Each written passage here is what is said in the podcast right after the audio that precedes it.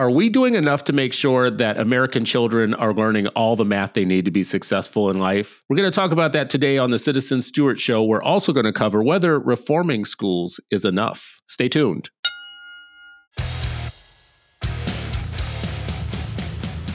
Welcome to the Citizen Stewart Show, a podcast about education in America, where we dive deep into the top headlines and the stories that aren't being covered.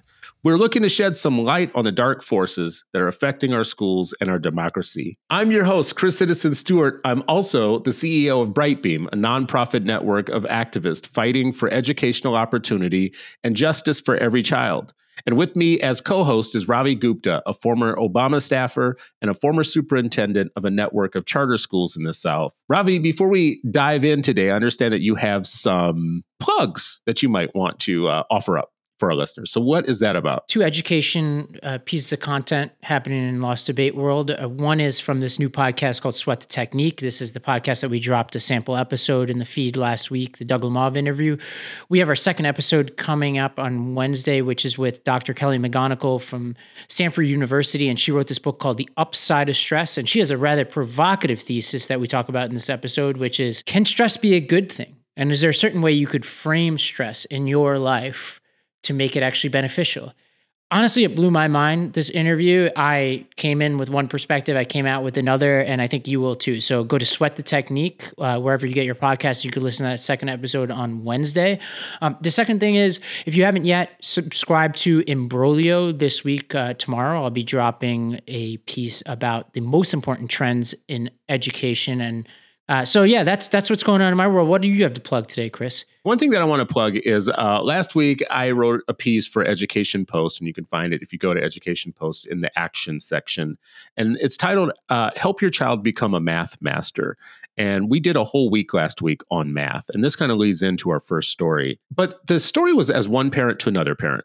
And it went, it started with a, a little bit like this Your kid comes home, asks you for homework you feel like you're doing your duty and you go to help with homework and you look down and they offer you a problem that they're trying to figure out and it looks like Greek to you.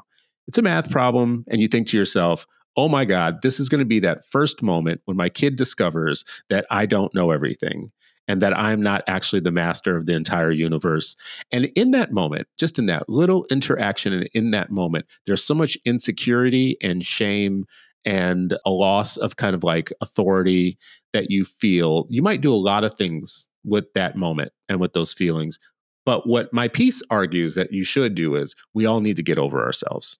As parents and as adults, we need to stop saying we're not math people, we're not great at math, if the goal is to raise mathematicians if you're going to be a parent, you have to take care of your own stuff first. Now, Ravi, this won't be a problem for you because you're Ivy and you're like so good at everything and you're so smart at everything. Oh, thank you. And you probably never struggled with math or anything like that. Oh, I sure did. But there's a there's a way in which you can look down at an eighth grader's homework and they're they're asking you for help and you go, "Oh my god, I, I have no idea how they're teaching you this."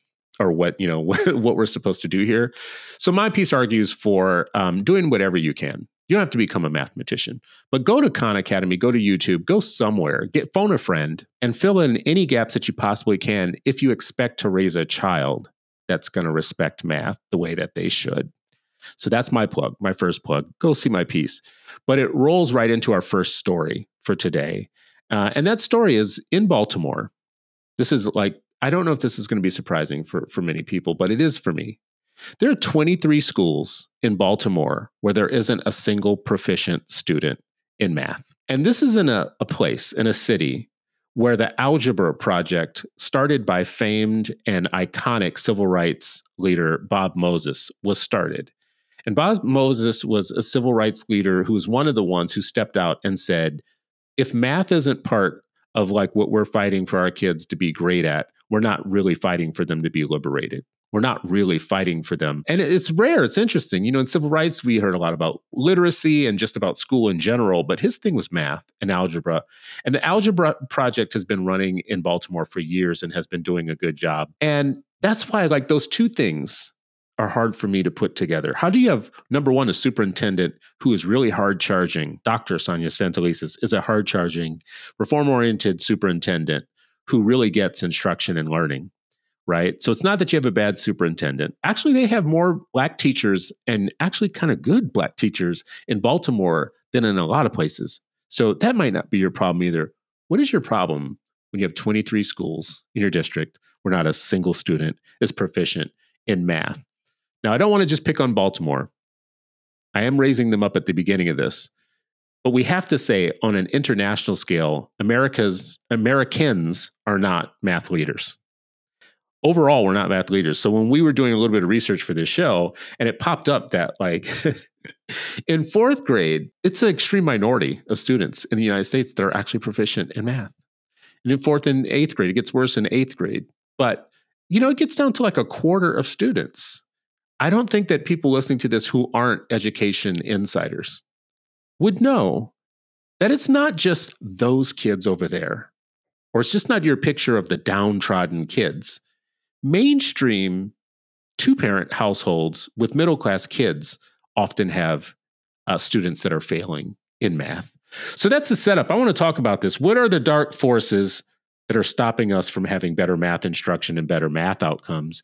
And Ravi, I don't know if you have anything right off the bat that you want to like correct in anything that I said. You're, you know, you're. Oh, stop it! You're an no, educationist. You've I'm run not, actual schools. My sole, you know, my sole job here is not to correct you. uh, so, yeah, just to put a, an additional layer on that data, they're actually. So you talked about 23 schools that had no student who is proficient. There actually is even worse than that. There were two additional schools that didn't even show up in the data because they're specialized school, one for incarcerated youth, one, youth, one for students with disabilities that you can add to that list. And there were a few schools 20 additional schools that just had one or two students proficient in math. So that's 20 more stu- schools plus 22. So we're talking about 40 something schools that had only, you know, one, two, or zero students proficient in math in the entire city of Baltimore. You ask what's going on in Baltimore, what's wrong if you have capable people, dedicated people, impressive people in certain key roles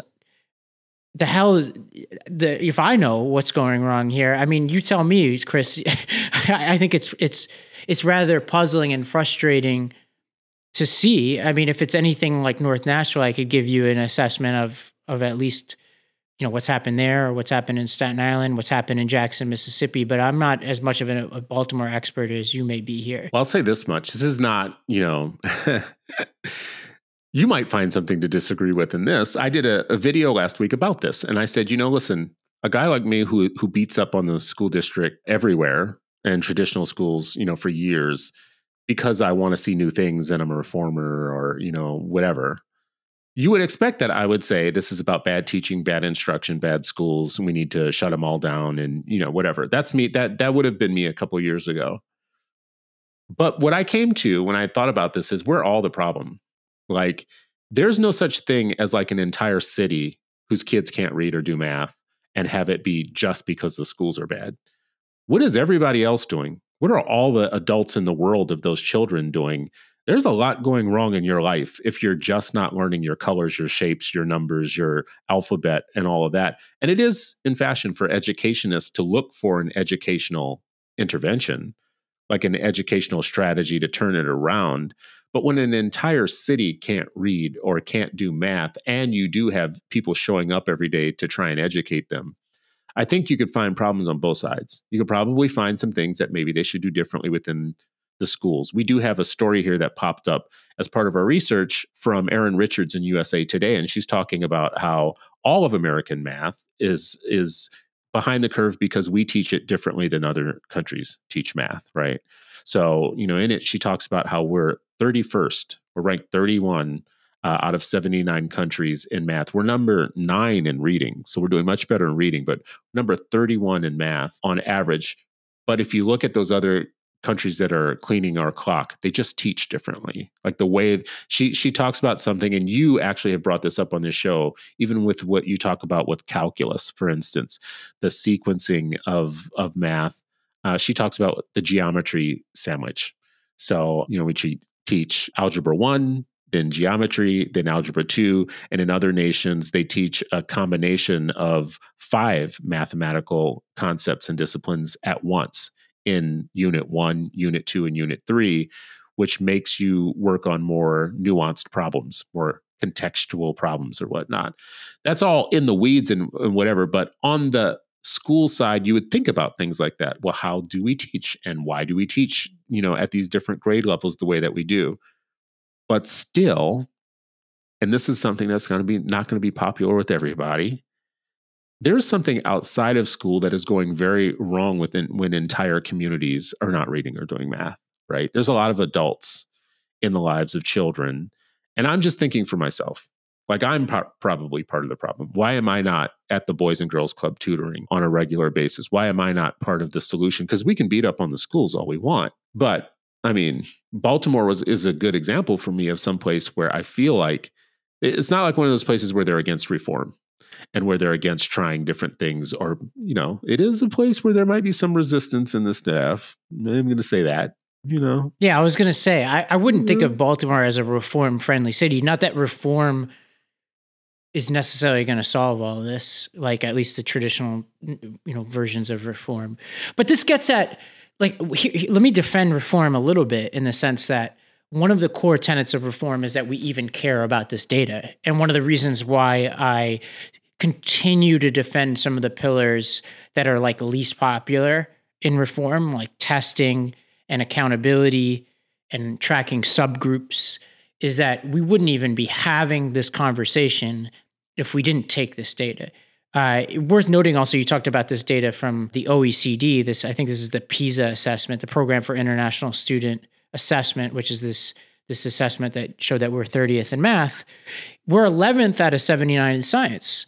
Which is so you're right. Like there's something uniquely bad happening in math in this country. But like Baltimore, it seems like math is a leading indicator in something deeply disturbing happening in some of our cities right now. You know, we I've talked about this before. When I started Nashville Prep originally, uh, fewer than 1% of kids at Pearl-Cohn High School, the local zoned high school, were college ready ACT scores, right? I'm talking about mm-hmm, math and mm-hmm, reading. Mm-hmm, mm-hmm. And I'm sure those numbers aren't much different right now, at least in the zone schools over there. There, there's something deeply disturbing happening in a lot of our urban schools. And I think it's like, it's so deep and widespread. Like if you're looking at Baltimore, right? You could point at so many different factors, but I think the one that you put your finger on, which is the fact that I don't think we all feel like we have a shared responsibility in this. Like we're not we're not running around with our hair on fire saying this is a national emergency. And that's what I think like reform at its best was like, all right, this is an emergency. We need to focus on this. Let's send our young people to these places, right? Like I give Teach for America a hard time, right? But one of the things that I love about Teach for America, especially when it was at its best, was that they were like, we're going to send our best and our brightest to the places where they're needed the most on the issue that matters the most. And we could we could quibble with were they actually the best and the brightest? Were we sending them to the right place? Was the model right and all that? But I fundamentally b- believe that that was the right kind of energy, right? That was the right kind of conversation to be like, this is the most important thing you could do as a young person in this country right now is go solve this problem. And I don't feel like we have that energy right now. I'm just so happy that you said something positive about TFA. I just we finally came around to the to making you say something coherent and nice about TFA. Well, send that to Elise and all the other people over at the leadership of TFA. I'm not a hater, I promise. I want to see them do well. I can't tell, but I will say this much. I, I will say this much. The urgency that you talk about does feel like it has been lost one of the things that I think reformers had been known for and have been known for, though, is seeing the technical problem. So, what is technically the problem with the way that we teach math and how math is delivered to, to young people? And we stop having discussions like that. When, when we start wading into things like culture wars and into superfluous issues and book bans and all these other things, where our eye is not on the prize then for the technical issues. How do you technically teach a child to read? How do you technically teach a child uh, math and grade by grade? What do you do? And does it make sense what we do by grades? Right? There's all these questions that could be answered in non political ways that should be. Like, who are the math experts in our country? Some of the math experts are pushing for a new way to teach math. Now, this is where politics gets in the way all the time. No matter what we do, we try and set standards across states and we think that's just a no brainer. Of course, a, a, nation should have standards across states so that individual states don't game the system and create their own standards that hide their poor performance, right? So that's what reasonable people would say. And then you go and you try and do something like that and you try and pass it. And then unreasonable people show up and say all kinds of really just ridiculous, stupid things. Like this is, you know, a conspiracy from the Rothschilds to take over America by dumbing down all of education, whatever. I do have a question about that. Baltimore has good standards from what I understand, right? They I think they're probably a common core state. I might be wrong about that. But they so I think the issue can't be that the, that in Baltimore the standards are the problem, right? No, no. Where I was driving with that, what might be the problem though, is every time you talk about changing something with math or with reading, no matter what it is that the best thinking people in the world have thought up, becomes the math wars, the reading wars, right? The wars always show up. No, we don't want to do traditional math. We want to do fuzzy math. No, we don't want to do fuzzy math anymore. We want to do kind of like a hybrid math you know we want to choose your own adventure math. When the best the smartest people the best and the brightest in the united states are saying we have looked at these other countries. We know why they're cleaning our clock.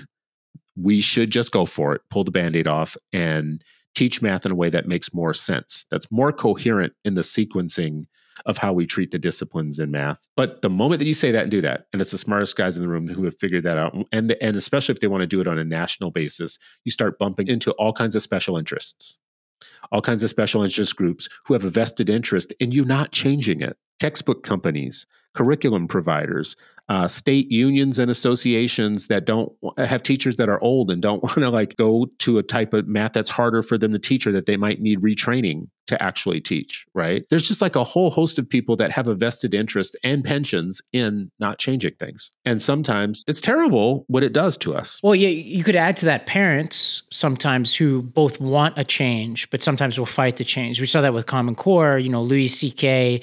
sharing like the math problem from oh his kids and how confusing it is. And, you know, the suburban parents going after Arne Duncan. Like sometimes these changes, and this, you know, this is, this is what I think is also standing in the way some other big innovations like mastery based education that I like is like anytime you you know dramatically change the experience even if it's for the better people get upset and so I think it's it's a challenge I do think that this underscores though this data is so glaring to me especially the Baltimore data but I would also say the PISA data nationally that it, it, it makes you wonder whether just dramatic change is needed, not just incremental change and tweaks, right? We we didn't get a chance to talk about the part of the high school piece that I had last week around math, but I talked about things like you know uh, financial literacy and moving to more statistics based and data science approach in, in in math and all. I believe all of that, but I think there's something fundamentally broken about the way we're even delivering education in some of these places that goes beyond pedagogical differences. And I think you know, it's something like, for instance, like sweeping change is needed in this country on the order of like,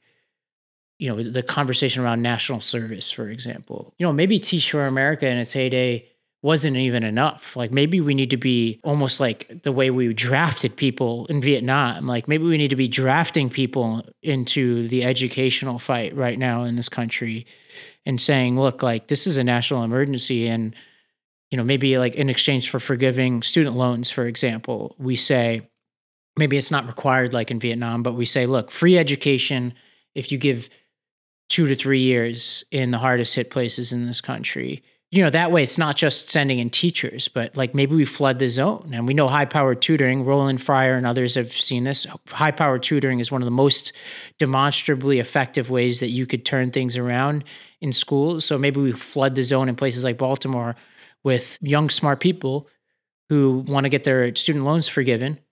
And instead of just saying teach for America model, they're teaching, we say, all right, we're going to send five people into that classroom. Like maybe that would be really powerful. I think that gets back to like when I say, what are the adults doing in a community? Where are the volunteers? Where are the, are the retired right. people? Where are the people saying, no, this is my neighborhood. This is my school. These are my kids. This is my city. I'm sick of reading this in the newspaper. Like, you know, what you just said flood the zone, an army of people that care and are concerned about this. Now, with math, it feels a little bit different in that you have so many adults that themselves are kind of math victims, right? Like we we've turned out two or three generations of different kinds of math people.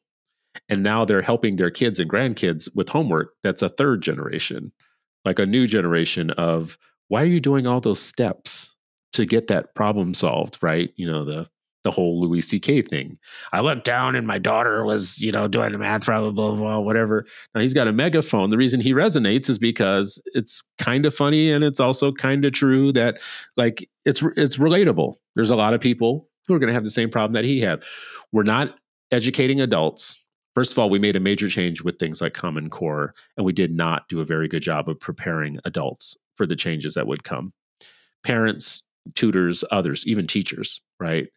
So that has to be part of flooding the zone. Train people. I mean, like, listen, I've said this so many times. It seems to me like being a good mayor would be one of the easiest jobs ever on this issue specifically because nobody cares. You, no one thinks that the mayor is in charge of the schools, but there's so much extra you could do to make sure that the kids in your city, with your bully pulpit, have additional help and resources that they need in terms of we're going to be a city that reads. We're going to be a city that does math. We're going to be a city that loves our kids. We're going to be a city that puts all of our volunteer out of school time into math for 3 years or something like that. It just seems like if you're running for mayor somewhere that this would be one of the easiest parts of your platform marshal your city services and your bully pulpit with the business community, with the faith community, with the nonprofit network community, pulling everybody together to make the city theme it up. Theme up math. We're going to be in five years, we're going to go from laggard to leader, right? I feel like I should run for mayor. Yeah, do it. Well, this gets at like the, the math gap you talked about, the adults not necessarily knowing the math, which, like, honestly, if you put me in front of a lot of kids, depending on what they're learning, I might not know the math either, but I can help them navigate Khan Academy and I could sit next to them to make sure they're on task, right? Like, so I think like the, the beauty of the technology we have right now is that the adult doesn't necessarily need to be the expert. The adult just needs to be an adult sometimes. And they could just sit next to the kid and help them navigate it. So I'm bullish on this kind of stuff. And, and honestly, I think there are all these people out there who make fun of this sort of quote unquote savior complex. And they have a lot of good points. I saw it firsthand. There are all these unintended consequences and well meaning people who are totally out of touch, who we've we've sent into places, whether they're inner city schools or foreign countries, like to go do things like build a well or whatever. And like, yeah, it's stupid, it's laughable, but I don't want to throw the baby out with the bathwater. I actually do think it's really important to motivate people in this country to try to make a difference and to push past their privilege and invest that privilege in the lives of others. And yes, it can be awkward. There can be downsides to it. We have to have a really thoughtful conversation about it but I don't want to push people away from doing something to help people who don't have the same privileges they have. And I mm-hmm. think it's a mm-hmm. really tough conversation, but I think we might have kind of overcorrected over the past 10 years now where people are like, we're almost like now so hyper individualistic and capitalistic that some of these programs like AmeriCorps, Peace Corps, Teach for America, you know, are struggling, I think in part because people are like, yeah, this is thankless stuff. I'm just going to be criticized for trying to do this work. And so we have to reopen that conversation to say, how do we do this work well? How do we how do we send people into places where they still can make a difference and still be applauded for the effort? Well, you know, it's only going to become more important as it's harder to find teachers, right? Right. Like you have you have districts and places in the United States that are having to switch to subs and switch to other forms of like getting teachers. And of all those teachers, what might be the hardest group to find really good, solid, competent math teachers, like mathematics teachers? That's adding a level of difficulty. Right. Which is why we need all these really smart, brainy young people who have gotten into college with very high kind of math scores and and and you know are going to do something great in the world one day to spend a couple years maybe doing what you said. Now, I think the draft part is where you get kind of spooky authoritarian. Well, to be clear, I said it could be an incentive based system where we just forgive student loans in exchange for that. So free college, and you have to go do a tour of duty in you know someplace. Now, one thing I do want to correct that you said earlier, we're picking a little bit on Baltimore because that was a jarring and staggering thing for me to read that there are so many schools with no kids that are proficient in them which I mean easily could have been my target to call all those schools failing, you know, a few years ago. And I've had a little bit of adjustment and change in, in the nuances that I see in the world. So, you know, I w- I won't do that. I feel like there are whole communities that need to be on the hook for that level uh, of failure. But I do want to say it's not about urban areas. It's not about urban school districts. It's not just about this isn't an urban thing. When I tell you that uh, almost 75% of the kids in one of those grades, fourth or eighth, I can't remember which one, are not proficient, that means that that's a lot of kids outside of urban areas. That Right. means that that's it's a national problem. So if you're listening to this and you're in the suburbs or you're in some rural area thinking to yourself, yeah, that is sad, but that's those other people's kids. I'll just, you know, encourage you to kind of like maybe do a backyard check and find out like what's going on in your own backyard. I know for me, I live in a little kind of rural Pleasantville and it man, it's it's startling bad. It's actually like like if you didn't look at the numbers, if you just looked at with your eyes to see, oh, it's a great school, uh, you know, great stuff going on. But yeah, it's shockingly bad. So for all of us, it's not it's it's not just an urban problem. Well, you should run for mayor of Pleasantville. Actually, that's where you should run. I hear I hear they love black male leaders in Pleasantville. That's Listen, you do. A, they kind of do. They kind of do. You just have to have the right politics, anyways. You just have to have the right and say the right things. yeah. So, sure. you know, listen, this kind of rolls into our second segment. With that first one, what I would say to people is don't just listen to a discussion like this and don't have some form of call to action. What I would say to folks, to all of us together, is to think about our communal responsibility for the schools and for the kids in those schools and find a thing you can do. The one thing that you can do, I think, always is start with yourself. Uh, I think that all of us have a little bit of math anxiety who aren't people that have been formed with a, a great math concept, like idea growing up. And, and we're plentiful. We're, we might even be the majority. And for those of us that, you know, feel that way or whatnot, challenge yourself. Take it on. Like actually go look, lean into it. Like treat it like a fitness thing, right? Like lean into it. Like go, just go and do the most difficult stuff or start with the easy stuff or start with something. Like, you know, if you're going to do one push up a day and then do two push ups a day, whatnot, what's the math equivalent of that? Like the baby steps, but do something so that your kid has a math positive parent at home or a math positive uncle or a math positive aunt, whatever. But we can cure this and we should as a nation. We can't be a dumb nation. We just, there is no future in being math stupid in the United States. And that leads us to our think segment. This one isn't mad necessarily, but it feels like it had some mad for me a little bit in it. I, I don't know how you felt about it, Ravi. But in our second segment here, the think segment, we read a piece from FutureEd called When School Reform is Not Enough. And the, the focus of this is basically to say that the ed reform movement has largely been focused on educational challenges and interventions for students, but they left a lot of things off the table that are also important to student achievement, things that happen outside of schools.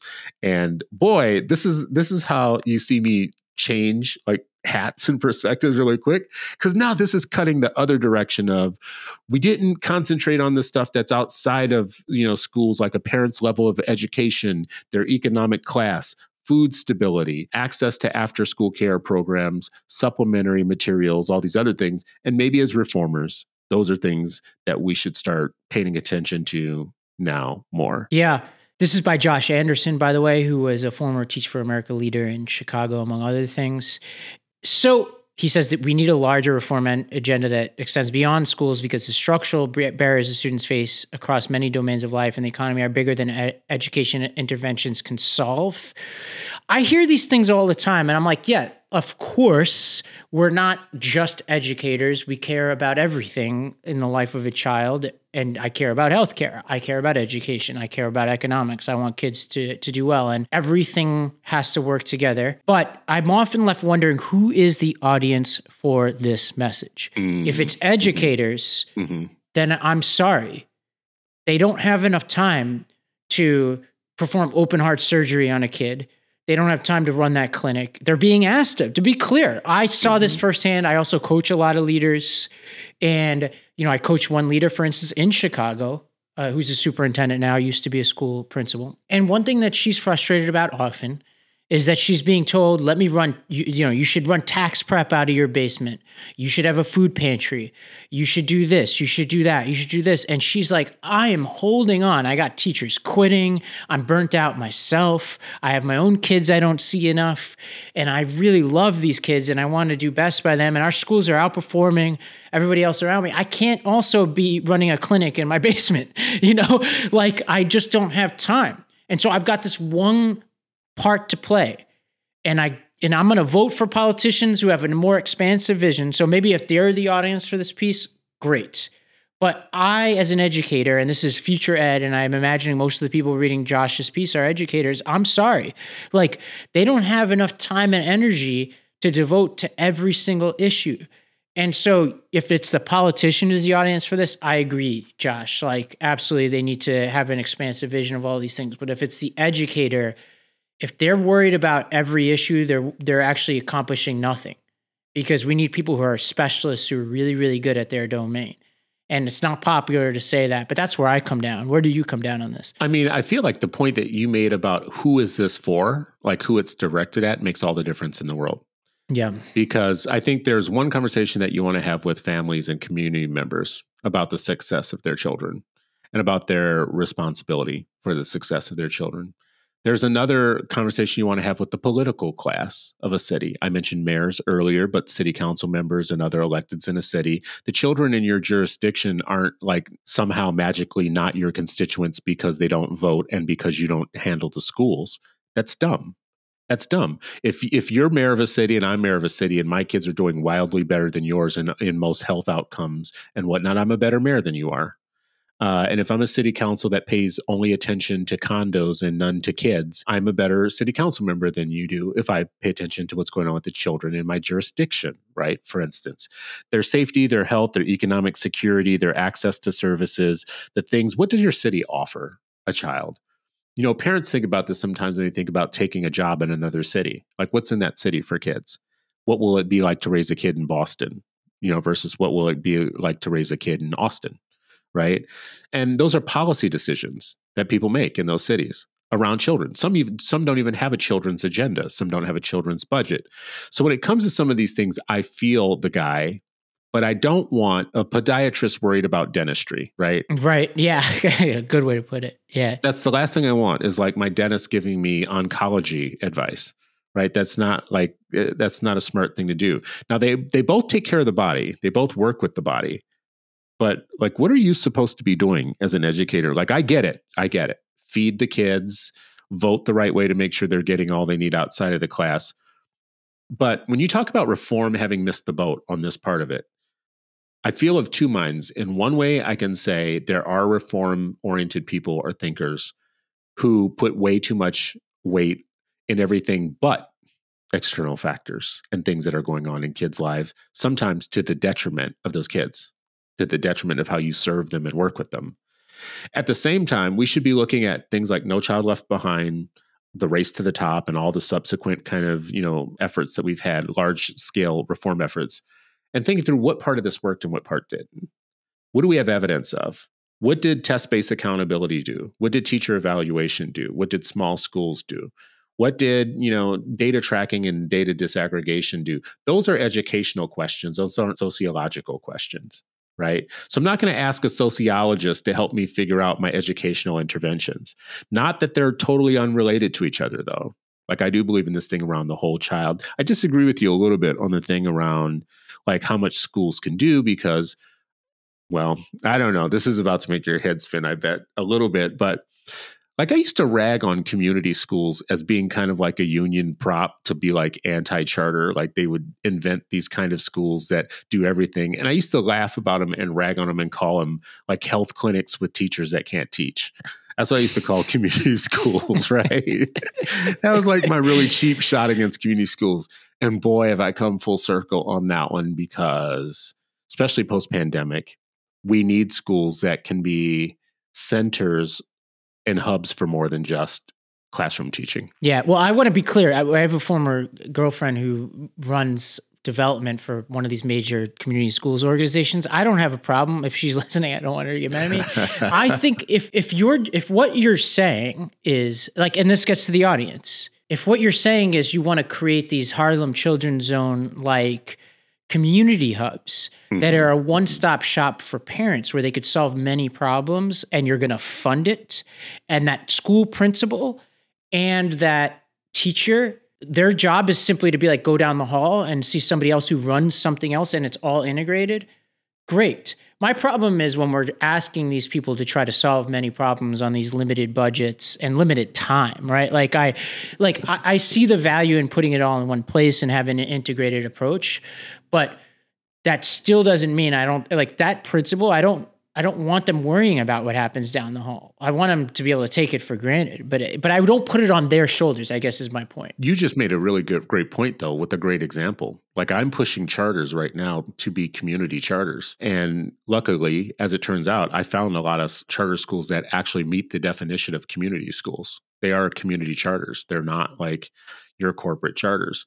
And they're doing it partially for their survival of like we can't be in this community without having partnerships and relationships with others to kind of meet the needs of our kids. So they're part of an ecosystem of like nonprofits. We do the school part, you do the food pantry you do the the dentistry you know like they've got their different you know one that does eyeglasses and programs and whatnot they even have like citizenship classes for uh, students who have parents that you know are held back by not being citizens yet and and make sure that the adults get taken care of but the principal to your point isn't the person that has to do everything all the principal has to do is form the right relationships like with other yeah. organizations because you already have a building you already have a place to be mm-hmm. but that is we can't overstate like that's still very hard i would still like so if, if you're a principal over the past two years you're you know you've got covid shutdowns and getting kids back into school. You got, you know, a teacher, uh, depending on where you are, you could have a teacher shortage crisis. And it was already hard to do that job. So part of what I, I'm, I'm advocating for is like a little grace on the principals and be like, look, like, especially because we got a lot of funders who listen to this and all that, like, like we've got to think about how you put that on their shoulders and how we incentivize it and how we create the space for that. Because I know a lot of principals who, especially if we're talking to charter principals, like when I started my first school, we were renting space from Tennessee State University where we could mm. we could we had to be uh, out of the building by 5 p.m. every day, everybody, including teachers, and we had to turn our classrooms back into a night school for college students. We literally had no ability to run space. We had no extra classrooms. And so it was like depending on who you are, you might not even have the space constraints. It's very hard, especially for charters, to get access to really good space to even run the educational program. So I guess like my point is like I think you and I are similar on this is like I actually think the idea of having these spaces is really good. We just have to be careful about what we ask of every person involved of it. Like we can't have everybody be a generalist because running that clinic is a specialized skill running that school is a specialized skill. Running that you know being a social worker is a specialized skill and we can't ask teachers to do all of these things. Like the, the social work is a perfect example of it. Kids coming into school with the kinds of trauma that they have there are certain people who are really well equipped to deal with certain parts of that trauma than others. And like right now we're putting so much on the shoulders of teachers when it comes mm-hmm. to that. And they're burning out. They're getting stressed. They're getting frustrated. And you're going to run for mayor. I'm going to run for teachers union president on this. yeah. Uh, not before me. yeah. Yeah. So I don't know, but to, to be fair to Josh, he makes, he makes a lot of points in this piece. And I think, you know, he talks about how teaching continues to be treated as a weak semi-profession. These are his words, mm-hmm. not the honored, selective, empowered, and well-compensated occupation. I agree. I think this, like, how do we get to the point where teachers are are treated with the kind of reverence they're treated in other countries? I'm not sure. Like maybe you have the answer to this. Obviously, more money, more autonomy. I don't know. Like, what what would you do? I mean, we have such a big kind of multi-pronged problem just in general. Like we we need to just stop and stop pretending like there aren't complexities in life. We just talked about math for, you know, big segment here. There's a math here. There's a problem. When people say it's not rocket scientists, rocket science, this is bigger than that. This is 50 million kids in 14,000 districts with something like 100,000 schools with all different kinds of programs and things going on that makes it very hard for us to get a handle on how to operationalize and and make systemic some form of intervention, right? And we wouldn't do it this way if we weren't America, because the reason we have all those districts and all those different schools doing wildly different things is because we're American and we think that's the way it should be. Were we another country, we would be thinking about how you make systems work. like like systems we'd be thinking systemically so one of our problems here is what would you do about the teacher problem of this or that and the other well in which locale in what state with what set of rules and what state of law what set of laws and what set of you know heritage in terms of their politics like you know things that are all going to be barriers you know to doing something good Josh says something here like grounding ourselves in a fuller understanding of what equal opportunity means has clear implications for how we think about policy and politics.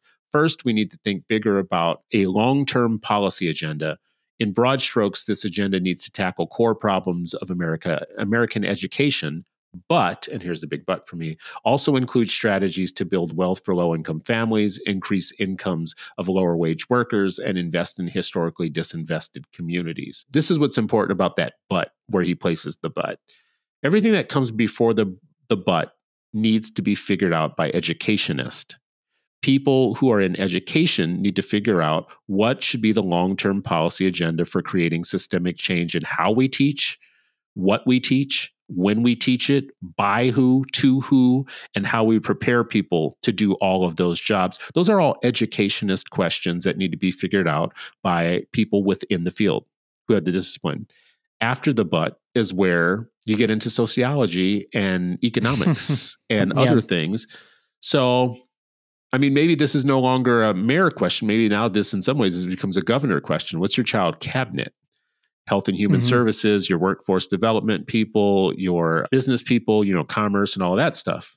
And it's not like that hasn't been tried before, but at least you can start somewhere. Yeah. Well, that's a good segue into a question you got from a listener, Chris. So here's the way that the question is posed. I'm very curious about how you and Ravi each answered this question.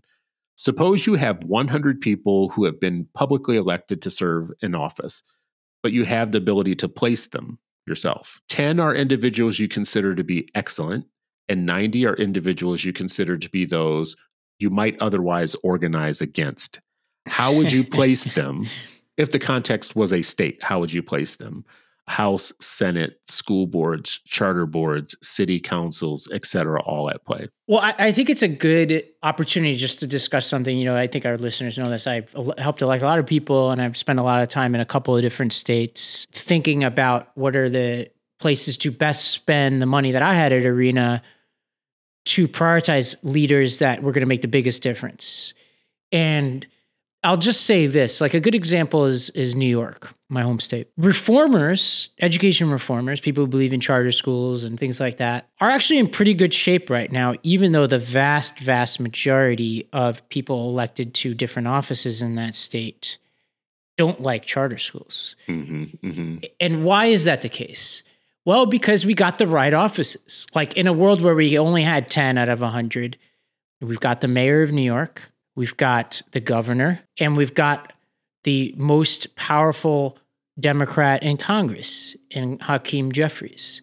So if you're going to send three people to office, I would take those three over every single person left. But then we also have the Speaker of the Assembly, pretty much. Like it's it can be tricky from year to year, but so you start to say, all right, well, we've got the most powerful positions. That's pretty obvious. But sometimes it's not obvious who's the most powerful person in the state. So, for mm-hmm. example, in Mississippi, the lieutenant governor at the time, when I was down there, was Tate Reeves, who's now the governor.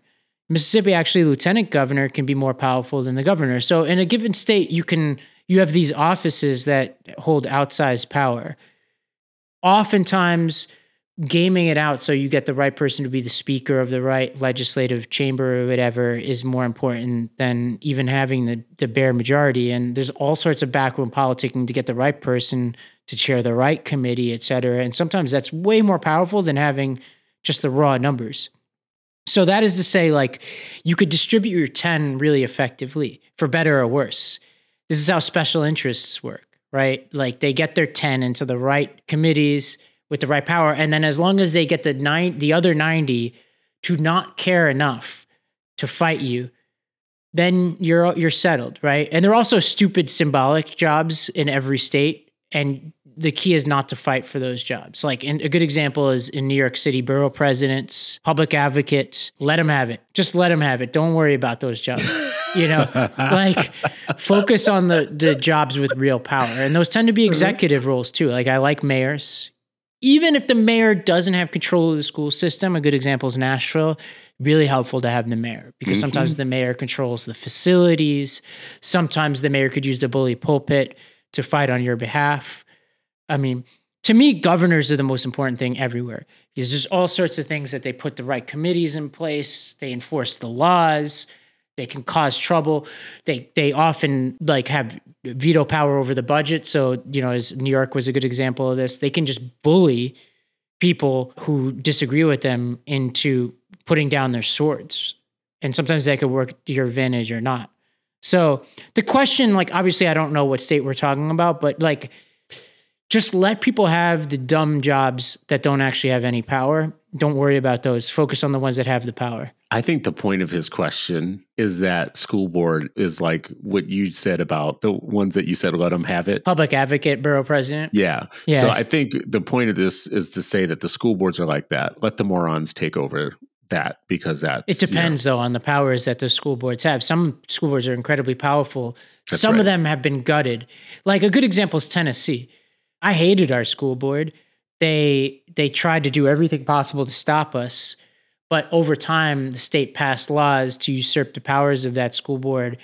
And for charter schools, that's generally a good thing. But you could start to see the downsides of some of that because sometimes that means that some of these like more draconian free speech laws and banning this book or whatever can be shoved down the throats of localities. So I have complicated views on some of that stuff. I actually, and I think this is the reason why, you know, this happened in a text to me. I push people, competent, smart people to run for school board. And I think it's a job that competent, smart people who don't have aspirations for anything bigger or higher, who have an interest, you know, in education and who have some skills. Like every board needs somebody that has some financial skills, some legal skills, a background in something that would serve the organization that you're trying to be a board of. I, I believe in our civic society. And I believe at the basis of our civic society is our education board, our board of education. And I do think talented people, we shouldn't act like there's only 10 out of 100 talented people available. So there's some scarcity. So we should just like go crowd everybody out to try and be governors and whatnot, which doesn't make any sense to me when there's whole cities full of college educated people that are really smart that, that could actually upgrade their board overnight right? You don't have to be governor. You don't have to go be senator or governor or whatnot. With your set of skills working at RBC Dain, you could be a school board member tomorrow that would add value in your own city to the moron bozo show that is going on in a lot of school districts right now, right? And I can just give you one example. Minneapolis is a very college educated city. I know a lot about it. I was on the board in Minneapolis Public Schools uh, on their their education board.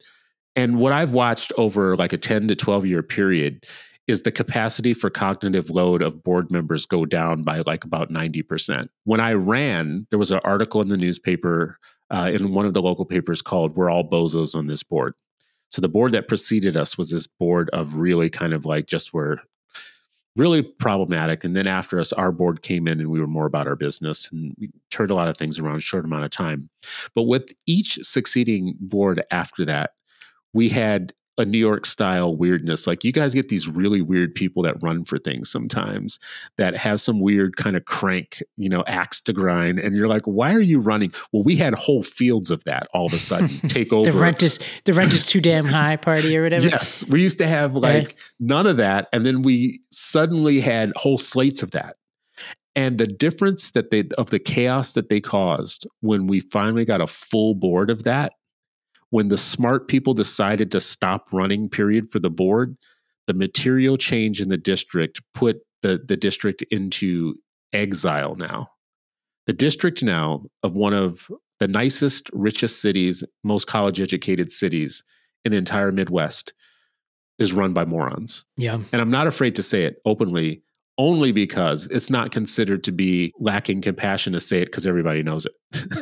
Right. like so. Yeah, but the problem is, okay, like his question was ten out of hundred, right? Obviously, I think there's greater than ten percent representation of common sense out there, so I think you can get a, a much larger representation. But if only forced to do ten percent, that's how it allocated. Well, I appreciate the question and the, you know, listen, if we got it wrong, you know who you are and you know you're listening to this. So if we got the question wrong, shoot me some feedback and maybe we'll take another pass at it on a future show. And speaking of future shows, for people who are listening to this particular show and think, I have something to say, I want to register a complaint, or you guys got something very wrong, or I have a better idea for a topic than the topics you guys have been coming up with. Let me give you two ways to get that information to us. The first way is to send us an email at citizenstewartshow at lostdebate.com or to call at 321 213 9171. We will see what we can do with your feedback. Other things you can do to help the show. You can subscribe to the show if you haven't subscribed already. You can also leave a review of the show. Leave something good, man. Be, you know, kind of like thorough about it and tell others why they should listen to the show. Hopefully, uh, you would give us a good rating and share it with friends and family, other people that you think should be educated on some of the issues that we talk about here at the Citizen Stewart Show. We're always trying to improve. We want to hear your feedback, but please also share the show, help us grow it. This has been another episode of the Citizen Stewart Show on the Lost Debate Network. We are always happy that you guys listen and that you give us feedback and that you're part of the Citizen Stewart Show family now. Appreciate you all. We'll see you on the next episode.